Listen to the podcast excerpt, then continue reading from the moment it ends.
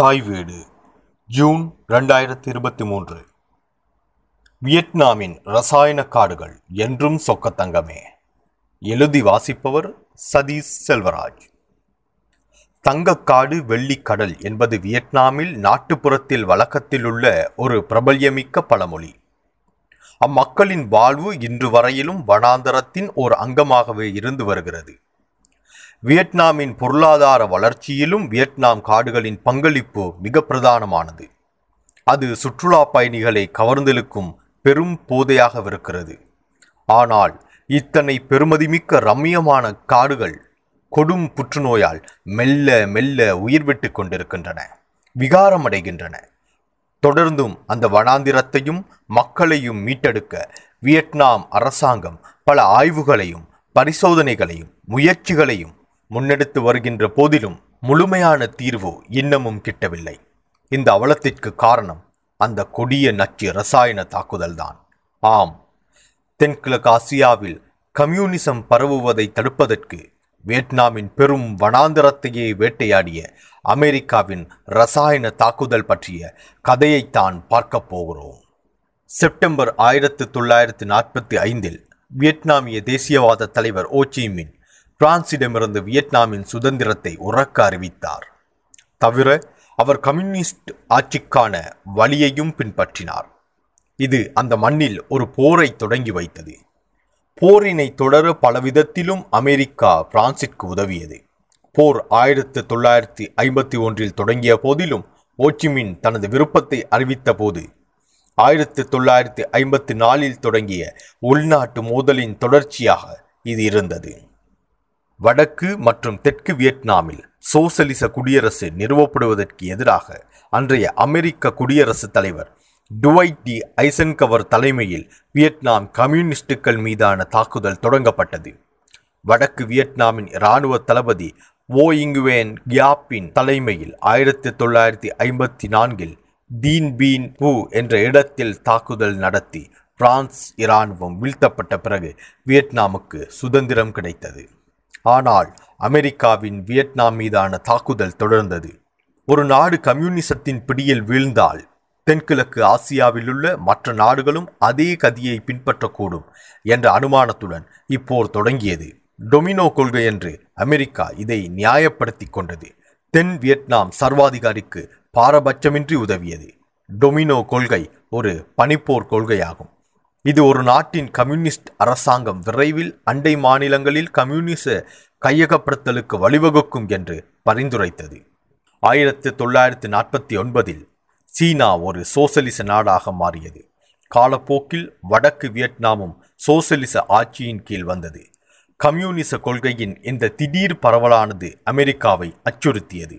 கம்யூனிசத்திற்கு எதிரான ஏகாதிபத்தியத்தின் போராட்டத்தில் தென் வியட்நாம் அரசாங்கத்திற்கு பணம் பொருட்கள் மற்றும் இராணுவ படைகளை வழங்குவதற்கும் இதர உதவிகளை வழங்கவும் அமெரிக்காவை தூண்டியது. வடக்கு வியட்நாமுக்கு எதிராக அமெரிக்க ஏகாதிபத்தியம் தொடங்கிய ஆரம்ப கட்ட போரை ஆபரேஷன் ரோலிங் தண்டர் என்ற குறியீட்டு பெயரில் அழைத்தனர். ஆபரேஷன் ரோலிங் தண்டர் என்பது வடக்கு வியட்நாமுக்கு எதிரான அமெரிக்காவின் விமானப்படை இராணுவம் கடற்படை மற்றும் ஐக்கிய அமெரிக்க ஈரூடக படைப்பிரிவு கூட்டு விமான பிரச்சாரத்திற்கான குறியீட்டு பெயராகும். இந்த நடவடிக்கை ஆயிரத்தி தொள்ளாயிரத்தி அறுபத்தி ஐந்து மார்ச் ரெண்டில் வடக்கு வியட்நாமில் உள்ள இராணுவ இலக்குகளுக்கு எதிராக குண்டுகளை பொழிவதன் மூலம் தொடங்கியது. ஆயிரத்தி தொள்ளாயிரத்தி அறுபத்தி எட்டு அக்டோபர் முப்பத்தி ஒன்று வரை இத்தாக்குதல் தொடர்ந்தது. வடக்கு வியட்நாமின் தொடர்ந்து போராடுவதற்கான விருப்பத்தை அளிப்பதே அமெரிக்காவின் இலக்காகவிருந்தது. அதன்படி வடக்கு வியட்நாம் நாட்டில் உடைமைகளை அளித்தல் சிப்பாய்களை திரட்டுவதற்கான அவர்களின் திறனை அளித்தல் போன்ற நடவடிக்கைகளை முன்னெடுத்தது அமெரிக்கா. இந்த போர்க்காலத்தில் வியட்காங் போராளிகள் காட்டு வழியே பயன்படுத்திய பாதை ஓச்சிமீன் பாதை எனப்பட்டது. இது பாதைகளின் வலையமைப்பாகும். வடக்கில் இருந்து தெற்கிற்கு வியட்காங் போராளிகளுக்கு அத்தியாவசிய பொருட்களை கொண்டு செல்ல இப்பாதை பயன்படுத்தப்பட்டது. அடர்ந்த காட்டு நிலப்பரப்பில் ஒன்றோடு ஒன்று இணைக்கப்பட்ட பாதைகளால் ஆனது. வியட்நாம் காடுகள் அமெரிக்காவின் குண்டு வீச்சுக்காரர்கள் மற்றும் காலாட்படை வீரர்களிடமிருந்து வியட்நாம் போராளிகளை பாதுகாத்தது. வியட்நாம் காடுகளை வியட்காங் போராளிகள் முழுமையாக பயன்படுத்தினார்கள். அவர்கள் மறைந்திருந்து எதிரிகளை தாக்கும் கொரில்லா தாக்குதலுக்கும் இது துணை நின்றது. அமெரிக்காவின் துருப்புக்கள் போர் தொழில்நுட்பம் மற்றும் பயிற்சியில் நம்பிக்கை வைத்திருந்த போதிலும் வியட்காங் போராளிகளின் ஹிட் அண்ட் ரன் தந்திரத்திற்கு எதிராக கடுமையாக போராட வேண்டியிருந்தது. இது அமெரிக்க படையினருக்கு உளவியல் ரீதியான சுமையையும் சேர்த்தது.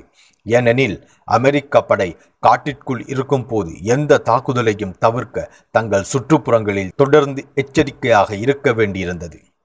அமெரிக்க வீரர்கள் போருக்கு கட்டளை இடப்பட்ட பகுதி போல எந்த ஒரு பெரிய தேசத்தின் இராணுவத்திற்கு இடப்பட்டிருந்தாலும் இந்த கஷ்டங்கள் இருந்திருக்கும். இது தென்கிழக்கு ஆசியாவில் மிகவும் சாதாரணமாக காணப்படுவது போன்ற மிக அடர்த்தியான காட்டுப்பகுதியாகும் என்கிறார் டாக்டர் மிடூப். தவிர வட வியட்நாம் இராணுவம் மற்றும் வியட்காங் போராளிகளுக்கு பழக்கமான நிலைமைகளை அமெரிக்க இராணுவத்தால் சமாளிக்க முடியவில்லை என்ற ஒரு கட்டுக்கதை உள்ளது. இது உண்மையில்லை. வட வியட்நாம் இராணுவம் மற்றும் வியட்காங் ஆகியவையும் அந்த சூழலில் சண்டையிட மிகவும் போராட வேண்டியிருந்தது என்றும் அவர் குறிப்பிட்டுள்ளார். இந்த போரின் போது முடிந்தவரை பல வீரர்களை கொல்ல வேண்டும் என்பதில் அமெரிக்க தலைமை உறுதியாக இருந்தது. எதிரிகளை வேகமாக கொன்றால் இடதுசாரிகளின் மன உறுதி உடைந்துவிடும் என்று அமெரிக்க தலைமை கருதியது. அதனால் வியட்காங் போராளிகளுக்கு பேருதவியாக இருக்கும் வியட்நாம் காட்டு மரங்களை மொட்டையடிக்கவும் அழித்தொழிக்கவும் அமெரிக்கா திட்டம் தீட்டியது. அதன்படி வியட்நாம் காட்டு மரங்களின் இலைகளை உதிரச் செய்யும் ஆபரேஷன் ரேஞ்ச் ஹேண்ட் தாக்குதலுக்கு ஆயிரத்தி தொள்ளாயிரத்தி அறுபத்தி ஒன்று நவம்பர் முப்பது அமெரிக்க ஜனாதிபதி ஜோன் எஃப் கென்னடி பச்சை கொடி காட்டினார்.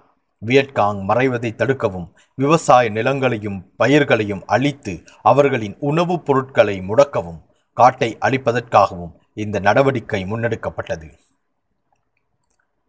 ஏகாதிபத்தியவாதிகள் வியட்நாமை ஆக்கிரமிப்பதற்காக இந்த போரில் அணிதிரண்டனர். அமெரிக்க படைவீரர்கள் தென் வியட்நாமில் குவிந்தனர். போர் உச்சக்கட்டத்தில் இருந்தபோது வியட்நாமில் ஐந்து லட்சத்துக்கும் அதிகமான அமெரிக்க இராணுவ வீரர்கள் இருந்தனர். இந்த போருக்கான செலவு மிகவும் வியப்புக்குரியது. ரெண்டாயிரத்தி எட்டாம் ஆண்டு அமெரிக்க காங்கிரஸின் அறிக்கையின்படி அன்றைய காலகட்டத்தில் மொத்தமாக அறுநூற்றி எண்பத்தி ஆறு கோடி டாலர்கள் இந்த போருக்காக செலவிடப்பட்டுள்ளது. இன்றைய மதிப்பில் அத்தொகையிலும் அதிகமாகும். இவ்வாறு மிகவும் தீவிரமாக வியட்நாமில் நடந்த போரில் அமெரிக்கா நச்சு ரசாயனங்களை பயன்படுத்தியது. வியட்நாமில் அமெரிக்கா நடத்திய ரசாயன போர் மனித வரலாற்றில் மிகப்பெரிய பேரழிவுகரமான போராகும். இருபதாம் நூற்றாண்டின் அறுபதுகளின் முற்பகுதியில் வியட்நாமிய புரட்சி போராட்டமானது புதிய முன்னேற்றங்களை ஏற்படுத்தியது. இது தென் வியட்நாமில் அமெரிக்க புதிய காலனித்துவத்திற்கு அச்சுறுத்தலாய் அமைந்தது. அதனால் சிறப்பு போரை தொடங்கி வியட்காங் போராளிகளை அழிக்கும் திட்டத்தை அமெரிக்கா கொண்டு வர வேண்டிய கட்டாயம் ஏற்பட்டது. அது ஏகாதிபத்திய அமெரிக்காவின் கௌரவ பிரச்சனையாகவும் மாறிப்போனது. அமெரிக்காவின் அப்போதைய ஜனாதிபதி கென்னடி பாதுகாப்பு செயலாளராக ராபர்ட் ஸ்ட்ரேஞ்ச் மெக்னமாராவை நியமித்தார். ஆயிரத்தி தொள்ளாயிரத்தி அறுபத்தி ஒன்று ஏப்ரல் பனிரெண்டில் ஜனாதிபதி கென்னடியின் வெளியுறவு ஆலோசகர் வோல் டபிள்யூ ரோஸ்டோ ஒன்பது நடவடிக்கைகளை எடுப்பதற்கான பரிந்துரை கடிதத்தை அமெரிக்க ஜனாதிபதியிடம் சமர்ப்பித்தார். இதில் விமானப்படை சி ஒன்று ரெண்டு மூன்றை நச்சு ரசாயனங்களை தெளிப்பதற்காக தெற்கு வியட்நாமுக்கு அனுப்புவதும் உள்ளடங்கியிருந்தது. அத்துடன் lieutenant general Lionel G. McGarr தலைமையிலான இராணுவ உதவி ஆலோசகர் குழுவை தெற்கு வியட்நாமிற்கு அனுப்பவும் முடிவாகியது. அடுத்த கட்டமாக மே ஆயிரத்தி தொள்ளாயிரத்தி அறுபத்தி ஒன்று தொடக்கத்தில் அமெரிக்க ஜனாதிபதி கென்னடி துணை ஜனாதிபதி லிண்டன் பி. ஜோன்சனை சைகோனுக்கு அதாவது தென் வியட்நாமுக்கு அனுப்பி எதிர்கால அமெரிக்க உதவி குறித்து தென் வியட்நாம் ஜனாதிபதி என்கோட்டின் டைமுடன் கலந்துரையாடினார். அந்த சந்திப்பின் முடிவுகளில் ஒன்று இரு தரப்பினரும் போர் மேம்பாட்டுக்கான சோதனை மையத்தை நிறுவ ஒப்புக்கொண்டனர். அதன்படி வியட்நாம் மலைக்காடு தாவரங்களையும் பயிர் நிலங்களையும் அழிக்க நச்சு ரசாயனங்கள் பயன்படுத்துவதை சோதிப்பதற்காக இந்த மையம் ஜூன் ஆயிரத்தி தொள்ளாயிரத்தி அறுபத்தி ஒன்றில் நிறுவப்பட்டது. ஆயிரத்தி தொள்ளாயிரத்தி அறுபத்தி ஒன்று ஆகஸ்ட் பத்தாம் திகதி கோன் தூம் மாகாணத்தின் வடக்கு பகுதியில் சைகோன் விமானப்படையால் பரிசோதனை என்ற பெயரில் தாக்குதல் தொடங்கப்பட்டது. ஹெச் தேர்ட்டி ஃபோர் ஹெலிகாப்டருடன் ஸ்ப்ரே சாதனத்துடன் ஹெலிகாப்டர் பூச்சிக்கொல்லி பரவல் கருவியில் திரவம் நிரப்பப்பட்டது. அந்த நாளை வியட்நாமியர்கள் இருண்ட வியாழன் என்கின்றனர். அமெரிக்கா நமது நாட்டின் தெற்கில் களைக்கொல்லி என்று மாறுவேடமிட்டு ஒரு நச்சு பொருளை தெளித்து மனித வரலாற்றில் மிக கடுமையான ரசாயன போரை தொடங்கியது என்று குறிப்பிடுகின்றனர். இந்த ஆயிரத்தி தொள்ளாயிரத்தி அறுபத்தி ஒன்று ஆகஸ்ட் பத்து வியட்நாம் போரின் வரலாற்றில் மிகவும் துயர் நிறைந்த அத்தியாயத்தை குறிக்கிறது. கட்டுக்கடங்காமல் அமெரிக்க ஏகாதிபத்தியம் புரிந்த பெரும் குற்றங்களை குறிக்கும் நாளாக இது இருக்கிறது.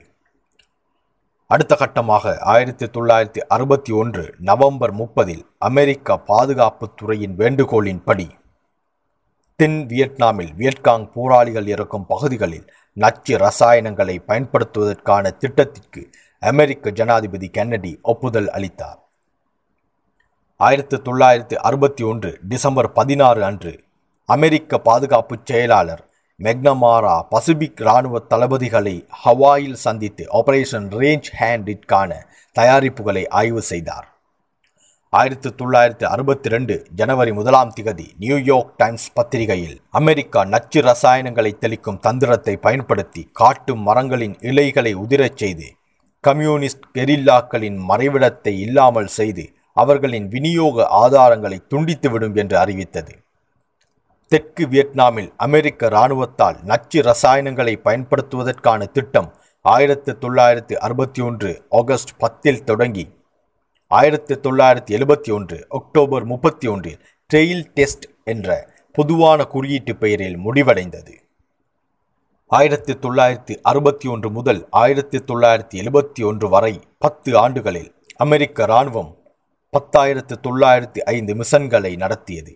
ஏறக்குறைய எண்பது மில்லியன் லீட்டர் நச்சு ரசாயனங்களை தொடர்ச்சியாக தெளித்தது. இதில் அறுபத்தி ஒரு சதவீதம் ஏஜென்ட் ஒரேஞ்ச் மற்றும் முன்னூற்றி அறுபத்தி ஆறு கிலோகிராம் டயோக்சின் கொண்ட நச்சு ரசாயனத்தை இருபத்தி ஆறாயிரம் கிராமங்களில் தெளித்தது. இந்த நிலப்பரப்பு மூன்று தசம் சைபர் ஆறு மில்லியன் ஹெக்டேருக்கு மேல் பரப்பளவு கொண்டது.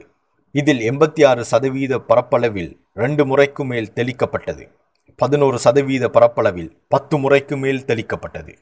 வியட்நாம் போரின் போது அமெரிக்க இராணுவம் வியட்நாமிலுள்ள ஓச்சிமின் இராணுவம் மற்றும் வியட்நாம் காங் ஆகியோருக்கு எதிரான அதன் வேட்டையில் பலவிதமான ரசாயனங்களை பயன்படுத்தியது. அந்த ரசாயன ஆயுதங்களின் மிக முக்கியமானது தீங்கு தரும் நபாம் மற்றும் டிஃபோரைண்ட் ஏஜென்ட் ஒரேஞ்ச் ஆகும். வனப்பகுதியில் இலைகளை நீக்க ரெண்டு நான்கு டி மற்றும் ரெண்டு நான்கு ஐந்து டி ஃபைனான்ஸ் கலைக்கொல்லிகள் கலந்த கலவை அமெரிக்காவால் பயன்படுத்தப்பட்டது. இதற்கு ஏஜென்ட் ஒரேஞ்ச் என பெயரிடப்பட்டுள்ளது. தென் வியட்நாம் காட்டு பகுதிகளில் வீசப்பட்ட ஏஜென்ட் ஒரேஞ்ச் சுமார் பத்து மில்லியன் ஹெக்டேர் பாசன நிலங்களை அழித்ததோடு சுமார் நான்கு லட்சம் மக்களை பாதித்தது. தென் வியட்நாமின் மொத்த நிலப்பரப்பில் கிட்டத்தட்ட இருபத்தி ஐந்து சதவீத கடலோர தாழ்நிலம் முதல் உயரமான மலைப்பகுதிகள் வரை தெளிக்கப்பட்டது. வடமத்திய மத்திய கடற்கரை மத்திய மலைப்பகுதிகள் தென்கிழக்கு தென்மேற்கு ஆகியவை பாதிப்புற்றன. இதில் தென்கிழக்கு மிகவும் பாதிப்படைந்தது. ஐம்பத்தி ஆறு சதவீதம் இயற்கை சூழலில் நச்சு ரசாயனம் தெளிக்கப்பட்டது. எண்பத்தி ஆறு சதவீத அடர்ந்த காடுகள் நிறைந்த பகுதிகளில் தெளிக்கப்பட்டது. மீதமுள்ள பதினாலு சதவீதம் வயல்கள் மற்றும் பயிர்களை அழிக்க பயன்படுத்தப்பட்டது. முக்கியமாக நெற்பயிர்கள் மற்றும் மலைப்பகுதிகளில் சாகுபடிகளை அழிக்க பயன்படுத்தப்பட்டது. நச்சு ரசாயனங்களால் பாதிக்கப்பட்ட சதுப்பு நிலங்களின் பரப்பளவு ஒரு லட்சத்தி ஐம்பதாயிரம் ஹெக்டேர் ஆகும். பொதுவாக காமோவில் உள்ள சதுப்பு நில காடுகள் பெரிதும் பாதிப்படைந்தன. பெருமளவிலான நச்சு ரசாயனங்கள் தொடர்ச்சியாக நீண்ட காலத்திற்கு மீண்டும் மீண்டும் தெளிக்கப்படுவதால் சுற்றுச்சூழல் பெரிதும் மாசுபடுகிறது. இயற்கை சமநிலை முற்றிலும் தலைகீழாக மாறிவிடுகின்றது. பல வகையான தாவரங்களும் விலங்குகளும் அழிக்கப்படுகின்றன. இவ்வாறு வியட்நாம் காடுகளின் கடுமையான அழிவின் காரணமாக இருபத்தி எட்டு ஆற்றுப்படுகைகளின் நீர்நிலை பாதிப்படைந்து பொருளாதாரத்திற்கு பெரும் சேதத்தை ஏற்படுத்தியது. அமெரிக்க விமானப்படையின் சக்தி வாய்ந்த நச்சு ரசாயன தாக்குதலால் சாலைகள் ஆறுகள் கால்வாய்கள் பாரம்பரிய நெல் வகைகள் மற்றும் விளை நிலங்கள் பாதிப்புற்றன. இந்த செயற்பாட்டின் போது தென் வியட்நாமில் போருடன் சம்மந்தப்படாத பூர்வீக மக்களால் பயன்படுத்தப்படும் பயிர்கள் மற்றும் நீர் ஆதாரங்களும் பாதிக்கப்பட்டன. மண் ஏரி நதிவண்டல் மற்றும் உணவுச் சங்கிலியில் பல ஆண்டுகளாக இந்த ரசாயனங்கள் தங்கிவிட்டன. மீன் பறவைகள் மற்றும் பிற விலங்குகளின் உடல்களில் கொழுப்பு திசுக்களில் டயாக்சின் குவிந்தது. இறைச்சி பால் முட்டை மட்டி மற்றும் மீன் போன்ற உணவுகளிலும் அதிக ரசாயனம் கலந்துள்ளன. இன்றும் வியட்நாம் மக்கள் தோல் புற்றுநோய் கல்லீரல் பாதிப்பு தைராய்டு பிரச்சினை நீரிழிவு மரபணுக்கள் மற்றும் குரோமோசோம்களின் பிறழ்வுகள் ஏற்பட்டு பாதிப்புற்றிருக்கின்றனர். தவிர பிறப்பு குறைபாடுகளும் இனப்பெருக்க செயற்பாடுகளும் பாதிப்படைந்துள்ளன. பிறக்கும் குழந்தைகள் கண் தெரியாமை வாய் பேச முடியாமை காது கேளாமை போன்ற சிக்கல்களுடன் பிறக்கிறார்கள். பல தம்பதிகள் குழந்தை பெறும் பாக்கியத்தை இழந்திருக்கிறார்கள். ஏஜென்ட் ஒரேஞ்ச் பல தலைமுறைகளுக்கும் எமனாக இருக்கிறது. வியட்நாம் ஏஜென்ட் ஒரேன் டயாக்சின் பாதிக்கப்பட்டவர்களின் வியட்நாம் சங்கத்தின் புள்ளி விவரங்களின்படி வியட்நாமில் நான்கு தசம் எட்டு மில்லியன் மக்கள் நச்சு ரசாயனங்களால் பாதிக்கப்பட்டுள்ளனர். இதில் எதிர்ப்பு போரில் பங்கேற்றவர்களும் உள்ளூர் வாசிகளும் அடங்குகின்றனர். இவ்வாறான அழிவுகளை அமெரிக்கா ஏற்படுத்திய போதிலும் வியட்நாம் மக்கள் போராட்டத்திலிருந்து பின்வாங்கவில்லை. இந்த போரில் ஐம்பத்தி எட்டாயிரம் அமெரிக்கர்கள் கொல்லப்பட்டனர் அல்லது காணாமல் போயினர். அமெரிக்க படையால் ஒன்று தசம் ஒரு மில்லியன் வட வியட்நாம் மற்றும் வியட்காங் போராளிகள் கொல்லப்பட்டனர்.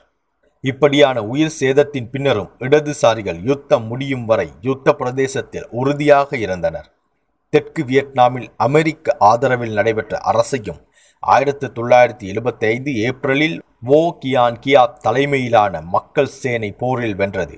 உலக போரை வென்ற ஏகாதிபத்திய அமெரிக்காவை ஒரு குட்டி செந்தேசமாகிய வியட்நாம் தலைதெறிக்க ஓடவிட்டது.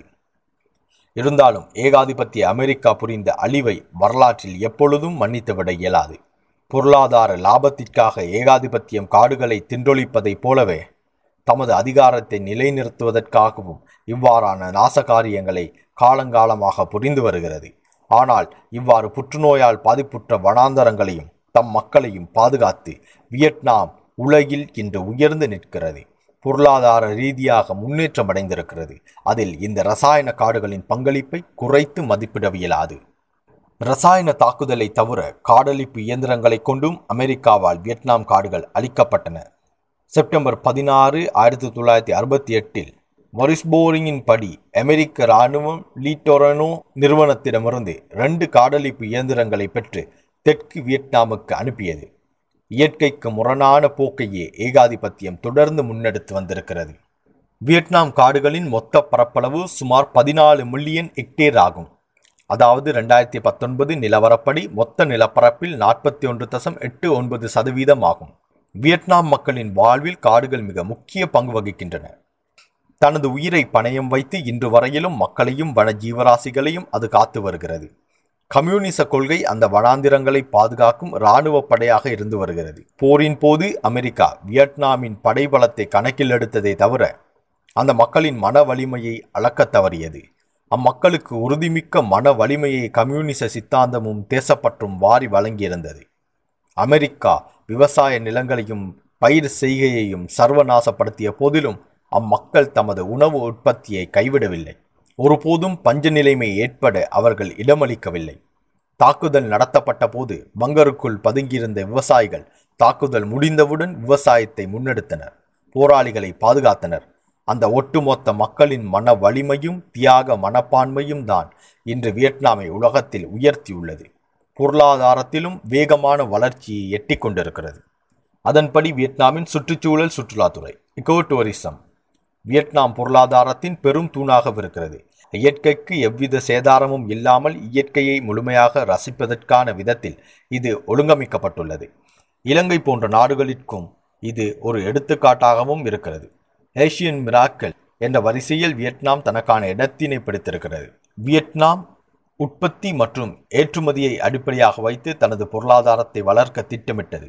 இத்திட்டம் மாபெரும் வெற்றி கண்டுள்ளது என்றால் மிக இல்லை காரணம் ரெண்டாயிரத்தி பத்து சர்வதேச பொருளாதார நெருக்கடியின் போது வியட்நாம் பதினாறு சதவீத வர்த்தக வளர்ச்சியை பதிவு செய்து உலக நாடுகளை ஆச்சரியத்தில் மூழ்கடித்தது. கடந்த முப்பது வருடத்தில் வியட்நாம் நாட்டின் தொடர் அதிரடி வளர்ச்சியால் இந்நாட்டு மக்களின் சராசரி வருமானம் ஐந்து மடங்கு வளர்ச்சி அடைந்து மூவாயிரம் டாலர் என்ற உச்சத்தை அடைந்துள்ளது. இந்த வளர்ச்சியில் இந்தியாவையும் முந்தியுள்ளது வியட்நாம். மேலும் இந்நாட்டில் ஒரு நாளுக்கு ரெண்டு டாலருக்கும் குறைவான வருமானத்தை பெறுவோர் எண்ணிக்கை கடந்த முப்பது வருடத்தில் அறுபது சதவீதத்திலிருந்து வெறும் ஐந்து சதவீதமாக குறைந்துள்ளது. வியட்நாமின் பொருளாதார சுதந்திர மதிப்பெண் அறுபத்தி ஒன்று தசம் எட்டு ஆகும். இதன் மதிப்பெண் கடந்த ஆண்டை விட ஒன்று தசம் ரெண்டு புள்ளிகள் அதிகம். ஆசிய பசிபிக் பிராந்தியத்தில் உள்ள முப்பத்தி ஒன்பது நாடுகளில் வியட்நாம் பதினான்காவது இடத்தில் உள்ளது. மேலும் அதன் ஒட்டுமொத்த மதிப்பெண் உலக மற்றும் பிராந்திய சராசரியை விட அதிகமாக உள்ளது. கூப்பரின் விலைநீர் மையக ரெண்டாயிரத்தி எட்டாம் ஆண்டின் முன்கணிப்பின்படி வியட்நாமின் பொருளாதார அளவு ஐக்கிய ராச்சியத்தின் பொருளாதாரத்தைப் போல எழுபது சதவீதம் அளவுக்கு ரெண்டாயிரத்தி நாற்பது அளவில் வளரும் என குறிப்பிடப்பட்டுள்ளது. அதனை நிரூபித்தும் வருகிறது வியட்நாம். பல போர்களிலிருந்தும் அழிவுகளிலிருந்தும் வியட்நாம் மக்களை பாதுகாத்து பொருளாதார வலிமையையும் வழங்கியிருக்கின்ற வனாந்தரங்களை அவர்கள் பொக்கிசமாகவே கருதுகிறார்கள் போற்றுகிறார்கள். மக்கள் ஆட்சி அதிகாரத்தின் கலாச்சார பயணமும் அதனை மேலும் உறுதிப்படுத்துகிறது. நன்றி.